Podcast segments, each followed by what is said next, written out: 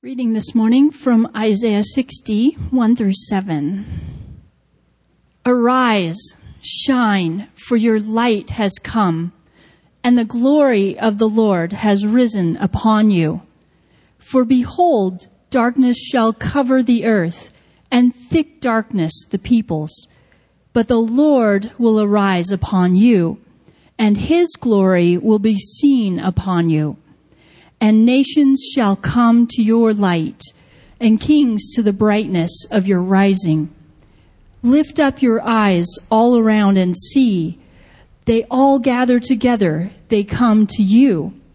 Your sons shall come from afar, and your daughters shall be carried on the hip. Then you shall see and be radiant.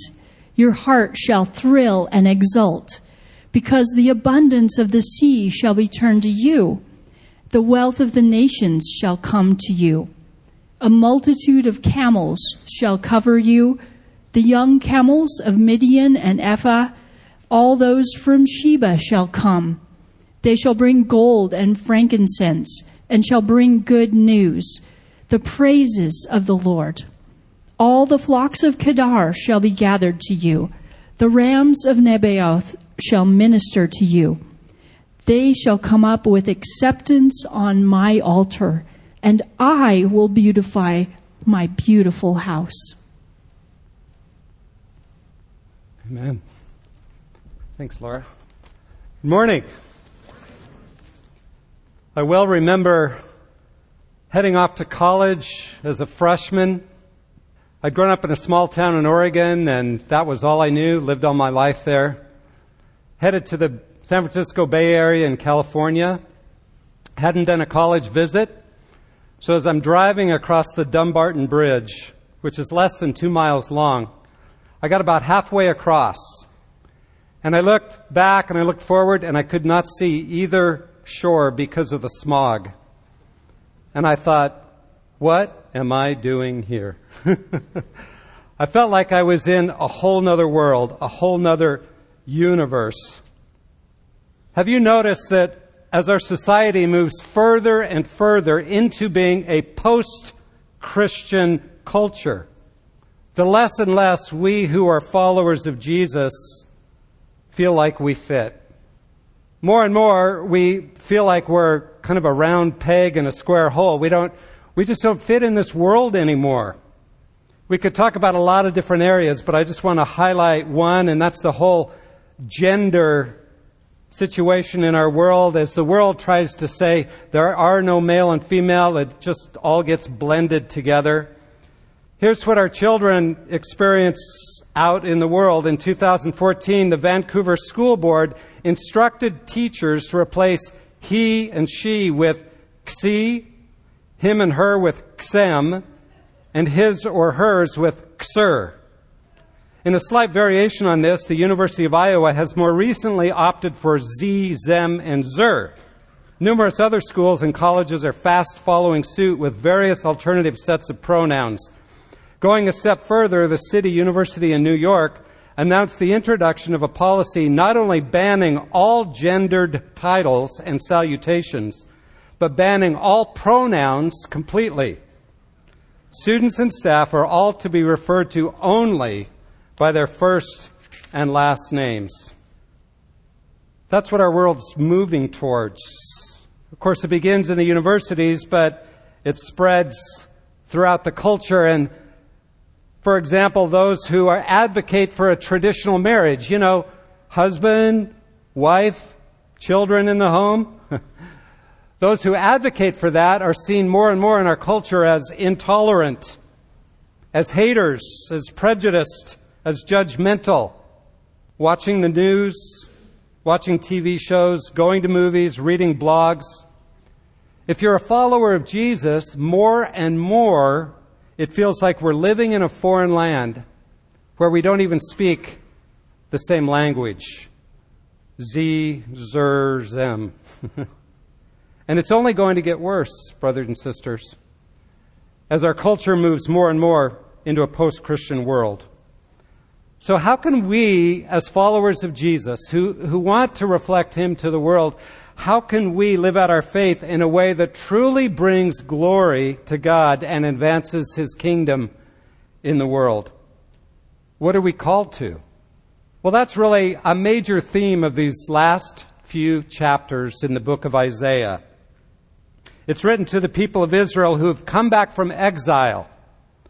And they're now in the land of Israel, but they are under Persian domination, which gets replaced by Greek domination, which gets replaced by Roman domination, and then they get kicked out of the land for 2,000 years until 1948. So under those circumstances, Isaiah challenges the people to live in a way that really makes a difference for the kingdom of God, even when you're living in a foreign land under foreign domination. So in these last few chapters, he gives a grand vision.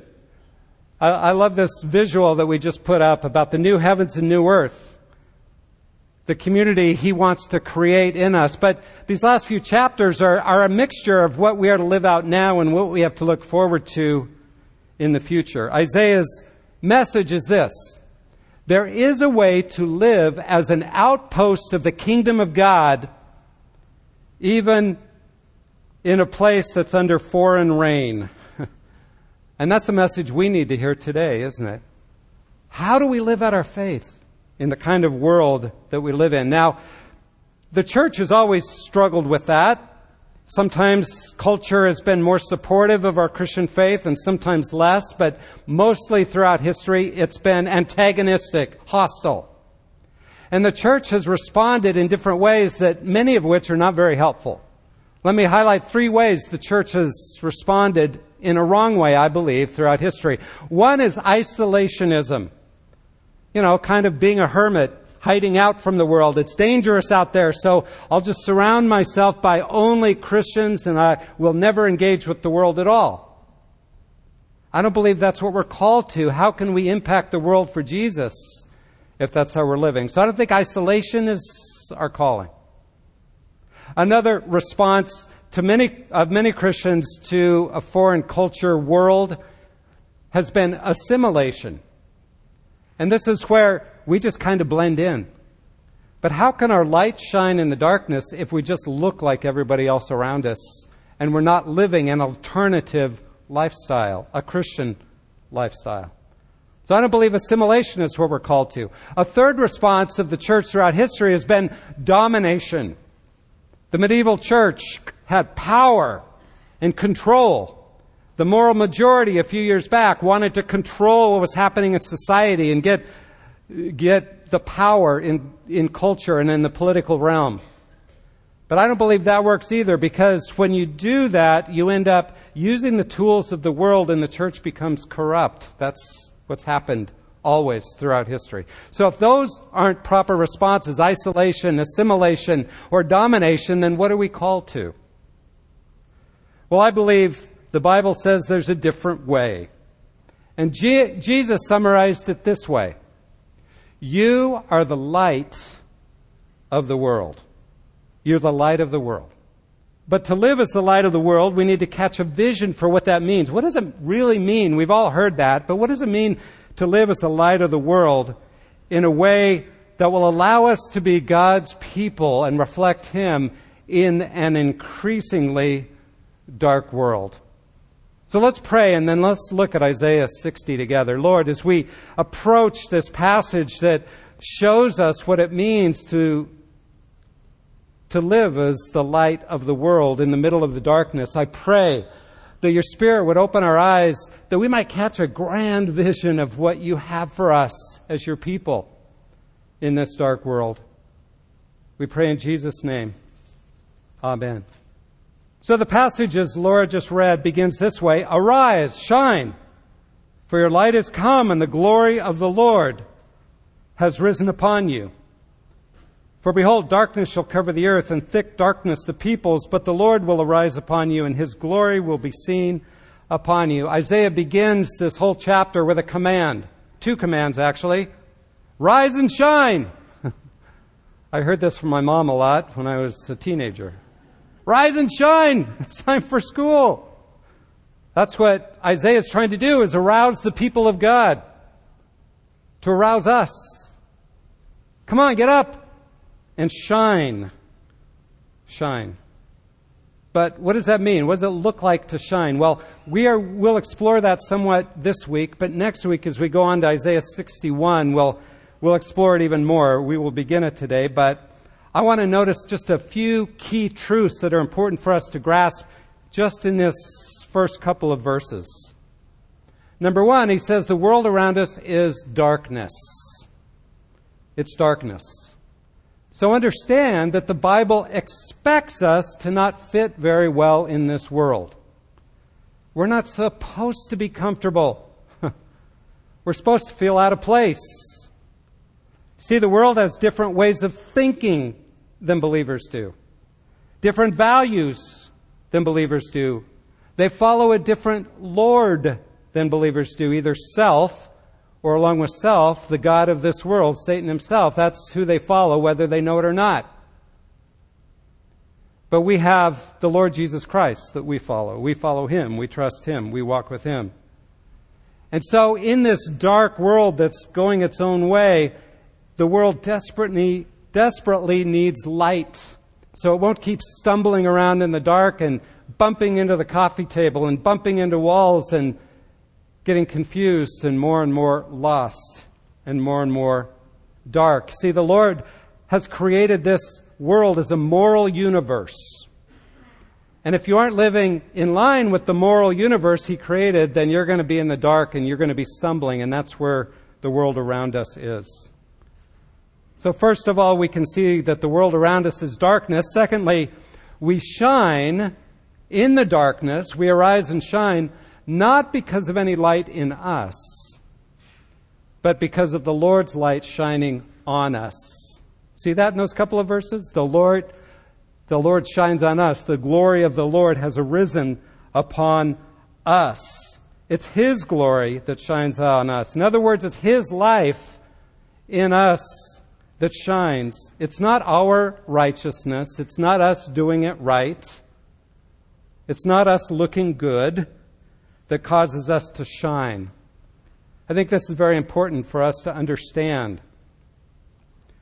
I think this is um, implied where Jesus describes this whole shining and uh, the light that he gives us, where in Ch- Matthew chapter 5, verse 14, where he says, You are the light of the world. A city set on a hill cannot be hidden, nor do people light a lamp and put it under a basket but they put it on a stand, and it gives light to all in the house. And then he says this In the same way, let your light shine before others, so that they may see your good works and give glory to your Father who is in heaven. Now, it may sound like, oh, well, yeah, it's because we do good works that our light shines. But notice what he says. So, so you may, the world may see your good works and give glory to your Father in heaven. You see, it's because His life is being lived through us. It's because of His light on us, being reflected on us. That's why He gets the glory, because people look at us and they say, huh, it's not them, it must be God. We're like the moon, for example. The moon reflects the light, it has no light in itself. The only reason we can see it is because it faces the sun and reflects the light of the sun towards us. And that's exactly what we are to be. Keep our face towards Him, towards Jesus. And as we draw near to Him and build our relationship with Him, then His light gets reflected to others around us in ways that we aren't even aware of. Paul describes this in 2 Corinthians chapter 3 and 4 in a wonderful way as he says, the end of uh, chapter 3. And we, verse 18, we all with unveiled face, beholding the glory of the Lord, like the moon, facing him, are being transformed into the same image from one degree of glory to another. For this comes from the Lord, who is the Spirit. And then in chapter 4, verse 6, For God, who said, Let light shine out of darkness, has shone in our hearts to give the light of the knowledge of the glory of God in the face of Christ. But, he goes on to say, we have this treasure in earthen vessels, er, jars of clay, to show that the surpassing power belongs to God and not to us. You see how God planned it? I'm going to take people that are weak and struggling, they're jars of clay and they got cracks, you know, they're vulnerable, they don't handle life real well. I'm going to put my life in them. The light's going to shine through those cracks. And who gets the glory? Not us. He does. That's his plan. It's okay to not have it together. That's his plan. We're weak, but he shines through us as we focus on him. The staff is reading a book together called The Imperfect Pastor. I can relate to this book. and Zach Eswine says this Throughout the Gospels, we consistently observe Jesus teaching theology in the midst of the psych ward. he sat his apprentices, the disciples, down in the emergency room, as it were. He introduced them to ghastly sights, grieved sounds, and rank aromas of actual human people in their diseases, their wrestling with demons, their disputes, their poverty, and their loss of spouses. He brought them near to ethnic prejudices, injustices, anxieties, and traumas, not to mention the joys and pleasures and delights and longings of ordinary human beings. Jesus' disciples learned about God in the context of bodily life situations that actually exist in the world, the sensory ramifications of an under the sun reality. We live in a world that's struggling and dark and difficult and but that's where we learn about God and that's how the world learns about God is even as we struggle uh, but we keep facing him and depending on him and growing in him our light shines. This week was the 50th anniversary of the assassination of Martin Luther King Jr. He was a man who lived against the culture because of his Christian faith. He sought to stand against the oppression of the day, but he did it in a way that he lived out peaceful protest according to his Christian faith. He was killed by a culture that hated him and what he stood for. And yet, his light shone in the darkness, and it, I think, shines even brighter today than it did then. What's our part to shine? What's our part? How, how do we shine in the darkness? Well, I want to highlight one thing, and that is that this is written to the nation of Israel as a group, as a community. And so we individually must stay close to Jesus but we also must stay close in community. It's through the community, the people of God together, learning to rub shoulders and love one another and hang in there and keep seeking Jesus and gathering together in times like this to worship God together, to seek His face, to honor Him. As we, as we do this as a community, then our collective light shines as well as our individual light. He shines right through us. Uh, what a wonderful verse in Acts chapter 4 where it says in verse 13, as Peter and John were brought before the Pharisees, it says, When they saw the boldness of Peter and John, they perceived that they were uneducated, common men, and they were astonished. And then this, and they recognized that they had been with Jesus. They were common, uneducated, nothing special about these guys. But when people looked at them, they recognized they'd been with Jesus. See, that's God's plan for you and me is that as we depend on Jesus, people would recognize we've been with Jesus and He would get the glory. So as he goes on in the chapter now, given the command, arise and shine, Isaiah now gives Israel and to us a, a, picture, a vision of the future, a picture of what God wants to do here on earth and in the future as we depend on Him and as we let our light shine. Verse 3 through 14. In verse 3, he says, first of all, that the nations will be drawn to the light. Verse 3, the nations shall come to your light, and kings to the brightness of your rising. And he says that several times in the verses that follow. The nations, the people around us in the world, will be drawn to your light. Three weeks ago, we prayed for my sister. My brother in law and my sister had been in Boise, were headed back to Oregon. That night, as they're driving, they went off the road, rolled the car, and they're sitting in the middle of nowhere in a car that's sideways, rolled several times. My sister's back was broken. My brother in law didn't know how to get out of the car. He couldn't open the door, the windows wouldn't open. So he started kicking on the windshield. And as he kicked through, finally made a hole in the windshield, he finally made it big enough that he could crawl through. But he's in the middle of nowhere. So as he's there, not, he's beat up, he's bruised, he starts looking around, and he sees a light. So he started hiking to the light. One light in the darkness. Finally got up there, pounded on the door, the guy comes to the door with a gun in his hand. You're in Eastern Oregon, you know. the guy didn't know who was pounding on his door. Very interesting that my brother in law knew him. And when he recognized him, he immediately called 911 and got them the help they need. They needed. My sister's doing fine, by the way, after her back surgery. So the world as it gets more desperate, as they struggle more, as the darkness gets deeper around us, as the smog gets thicker. The world around us will be looking for a light somewhere. Where can I get help? Where do I go? Is there a light shining among the unbelievers you know? Are you a light that's shining in the darkness? Are you the kind of person that when they're hurting, they'll think of you?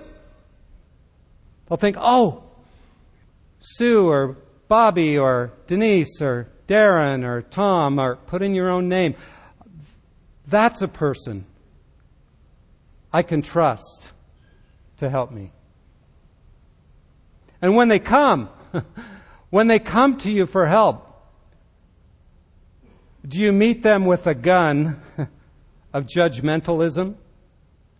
Oh, you've lived a messed up life. You're, you're a Muslim. You're ungodly. Sorry. or do you throw open the door and say, I want you to know the love of Jesus. He's changed my life. He's poured grace on me, and there's enough grace for you too. You see, God wants us to welcome them, whoever them is, with open arms so that He'll be seen in us. I've had the opportunity to be part of a number of funerals in recent years and a, a lot this year already. But one of the things I love about being part of the community here among us and is seeing how people come alongside those who have lost loved ones. And as we have a service and our funeral meals, people gather together to provide a, a meal or reception and we gather around the home. The unbelieving family members get to see the light of Christ shine. I love that because it's an opportunity to rub shoulders and for them to see something different. And I so often hear from people who don't know Jesus, wow, you guys really love each other, don't you? That's the way it should be, isn't it? So he says, first of all, if your light is shining, you're, you're keeping your face toward Jesus, you're growing as a community to depend on Jesus and trust Him. First of all, the nations will be drawn to that light. Secondly, he says, your family will begin to expand. I like the way he puts it in verse 4 Your sons shall come from afar, and your daughters shall be carried on the hip. It's talking about new, new birth, right? New babies. So as people are drawn to the light, people are starting to come to Christ and, and we get all this new life in the family of God. Our family expands and we, you and I, get the opportunity to love people that are very different from us. And that's exactly as it should be. That's God's plan for the kingdom of God. It's a glorious picture. We get to love people with all their quirks and bad habits and differences. I like the way Steve Evans, who prayed this morning, says it in a devotional, daily devotional he puts out recently. He said this We may not speak the same language, and we certainly do not all look the same or practice life in the same style and manner, but all people can know the same God. And we can recognize His creative hand in and on each of us. Humanity, in the aggregate of all that we are, is the full and the nearly total picture of that image of God in which we were formed and shaped. We are no longer identified as Jews and Gentiles, Asian, African, or Caucasian, male or female, native born or foreigner, or by any other of our myriad divisions and differences. In Christ, we've been brought near to God. So we have also been brought by Christ to share a common table of grace and to speak the same language of peace. What a great description of the church as your family expands. And then, third, in verses 5 through 14, he gives all these descriptions of the nations coming, but as they come, they bring their wealth. The foreigners are all coming to be part of the family of God, and they bring their gifts. Verse 6, it says, A multitude of camels shall cover you, the young camels of Midian and Ephah. It's these caravans bringing wonderful gifts from the east. And I like how it says, they shall bring gold and frankincense. Just like the Magi came from the east on camels, most likely, to bring their gifts to the newborn Christ as a picture of this very thing that God wants the nations to come and bring their wealth for the people of God. Gold and frankincense. Doesn't mention myrrh, which is for burial, for sorrow. So the nations will come from the east in their camel caravans. Then it says, verse 8 and 9, the ships will come from the west. Who are these that fly like a cloud and like doves to their windows? For the coastlands shall hope for me, the ships of Tarshish first, to bring your children from afar, their silver and gold with them, for the name of the Lord your God and for the Holy One of Israel, because he has made you beautiful. He describes people from the east, people from the west, the ships coming over the Mediterranean, all headed towards the people of God in Israel, which I believe also applies to us as people come from all over the world.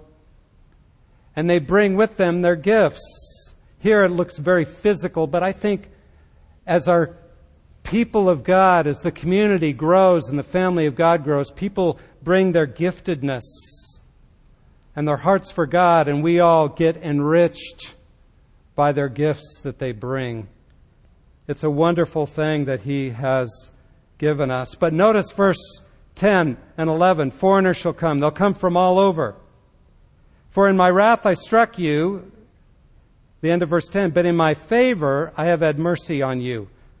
Your gates shall be open continually, day and night they shall not be shut. The people that people may bring you the wealth of the nations with their kings in procession. What he's describing is that they'll come, but why will they come? Because of the mercy of God on us. Because they'll see his grace on us and they will come and bring what they have to enrich the family of God, the people of God. That's God's plan. Now, this is future, yes, but it's also the kingdom of God invading the world now. And that's what I want us to catch a vision of, that we can be the light of the world now and begin to experience the kingdom of God lived out and fulfilled now. Like Israel, we've sinned. We're a mess, but God is gracious and forgiven. And as the world sees that, that is attractive to the world. It's not our goodness that draws people, it's the grace of God upon us. And then He gets glorified as a result. What a wonderful picture. Then he goes on in the last few verses, and I just want to highlight some things to talk about the impact on us. How does it impact us? What, what do we get to experience as we just keep our light shining in the midst of this world? And yeah, we go through difficulty and we struggle and fail at times because we're still in the world. But what will, what will we experience? Verse 15. First of all, I think joy. Whereas you've been forsaken and hated with no one passing through, I will make you majestic forever, a joy from age to age. The joy that the whole world's looking for and seeking and wanting to find some place where they can find a deep sense of joy, God gives it as a gift as we keep our eyes on Him, as we learn to depend on Him.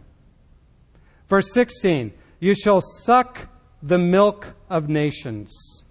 You shall nurse at the breast of kings. Interesting metaphor, isn't it? He's describing being nurtured by the world around us, blessed by the nations, nurtured and cared for. It's a beautiful picture, I think, of what life is meant to be in community as we get unity with the nations and people from all over and this diverse world. You know, the, the church really should be the most diverse community on earth because God calls people from every community, and as we learn to experience that, we experience the nurturing and the life that is shared among us. It's a beautiful, beautiful thing. And the end of verse 16 You shall know that I, the Lord, am your Savior and your Redeemer, the mighty one of Jacob. We also end up finding ourselves becoming more and more intimate with God Himself, knowing Him more and more as our Savior, as our peace, and our Redeemer.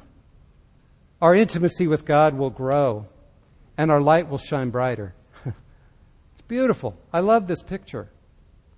Goes on in verse 17 to say this, another interesting analogy. Instead of bronze, I will bring gold. Instead of iron, I will bring silver. Instead of wood, bronze. Instead of stones, iron. And then he says this I will make your overseers peace and your taskmasters righteousness. One of the truths about every human being is that we have taskmasters, bosses, that only do us harm. Why? Because we're separated from God in our own selves, and so we trust other things, and we end up finding taskmasters that only do us harm. Who's our boss? Is it self? Is it addiction? Is it pleasure? Is it all the things that can never really fulfill us? But he says, I want you to get a vision that as you depend on me, what you'll find is that your boss, your taskmaster, will be shalom, peace, righteousness. That's who you'll depend on, which is what we all long for. Verse 18 Violence shall no more be heard in your land, devastation or destruction within your borders. You shall call your walls salvation and your gates praise. Uh, imagine living in a community, a home, or a city. He talks about having walls where there is absolutely no violence, no conflict. In fact, what you experience is salvation and praise of God. And you begin to experience the fullness of who He is and His love far beyond what you've ever experienced before. The growth group leaders guide for this week, I thought, had an amazing, wonderful statement in a commentary on these verses where the writer says this Throughout these verses, we see God's overflowing love for His people. It's like the love of a groom for his bride that he's deeply in love with. There's nothing too good to express his love and care for her. It's the same love that exists between the Father and the Son. The Lord, who has been speaking to his people through Isaiah, can no longer hold back and uses the first person pronoun to tell them what he will do for them because of his great love for them. What a marvelous picture of his love for us that he wants us to know and experience. And then, verse 19 and 20 the Lord will be our light, As we look at Him and let His light reflect off of us, depend on Him, He becomes more and more our light. Verse 19, the sun shall no more, shall be no more your light by day, nor for brightness shall the moon give you light. But the Lord will be your everlasting light, and your God will be your glory. Your sun shall no more go down, nor your moon withdraw itself, for the Lord will be your everlasting light, and the, your days of mourning shall be ended. This is an amazing picture, and, uh, and of course it's future, and I'll read the passage that parallels this and repeats this in Revelation in a moment. But just think for a minute about a world in which the, the barrier between heaven and earth is gone in such a way that heaven breaks through and you're experiencing the light of God constantly. So you don't even need the earthly lights anymore, the sun or the moon, because you're so in His presence. Is this future? Yes, but I think, again, it's meant to be a picture of what we are to be experiencing even now. And of course, it'll be fully fulfilled in heaven. And we see that in the book of Revelation as John picks up this very, very concept. And I'm sure he's thinking of the same passage in Isaiah as he wrote this. Revelation 21, verse 22. And I saw no temple in the city, for its temple is the Lord God the Almighty and the Lamb. And the city has no need of sun or moon to shine on it, for the glory of God gives it light. And its lamp is the Lamb. By its light will the nations walk, and the kings of the earth will bring their glory into it, and its gates will never be shut by day, and there will be no night there. They will bring into it the glory and the honor of the nations. See how he's just making a commentary on this whole chapter of Isaiah 60? But nothing unclean will ever enter it, nor anyone who does what is detestable or false, but only those who are written in the Lamb's book of life. And in the end, verse 21 Your people shall all be righteousness. They shall possess the land forever, the branch of my planting, the work of my hands, that I, Yahweh, might be glorified. God will change us as we gaze upon Him, as He, we see His light. He transforms us, but not so we get the praise, but that He gets glorified. We don't have to change ourselves. It's not by working hard to be good.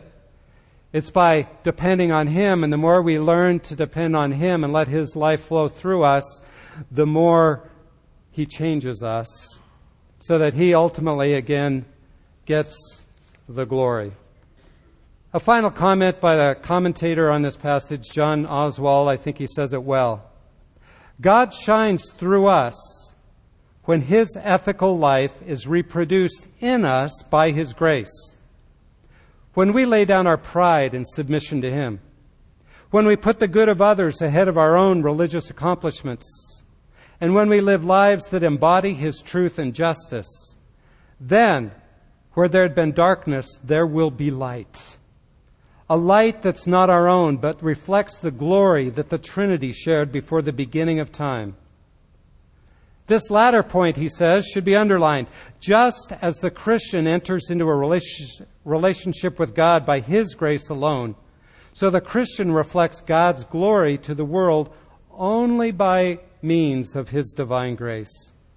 Only as the life of God is graciously reproduced in us is it reproduced at all. So, what does it mean for us? What does God call us to do? To be in this dark world. To shine, to be a light, to be the light of the world, where God becomes visible as we depend on Him. How do we do that? Stay close to Jesus. Be like the vine and the branches. Plug into the vine. We are the branches. Stay close to Him. Apart from Him, we can do nothing. Keep facing Him so His light can reflect off us into the dark world. And then, as verse 4 says, lift your eyes and see. Open your eyes and watch God work. because God's at work. Even in this dark world, everywhere, if you just have eyes to see. Watch what He's doing in the world and highlight that.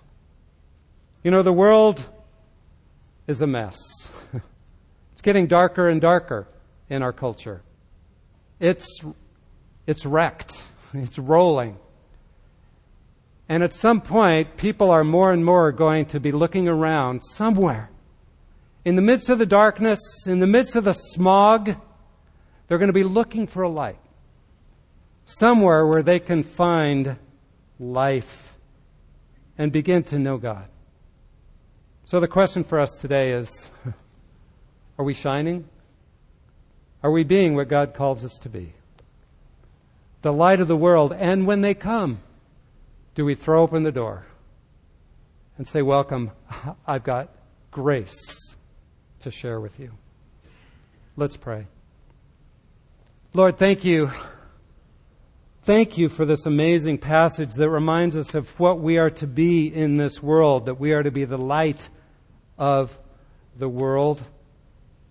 Lord, if there's things that are hiding our light, keeping us from shining individually and as a community, may you please deal with those that we might be a place where the nations are drawn, where they will look and say, That's where the light is. That's where I want to be. In Jesus' name, amen.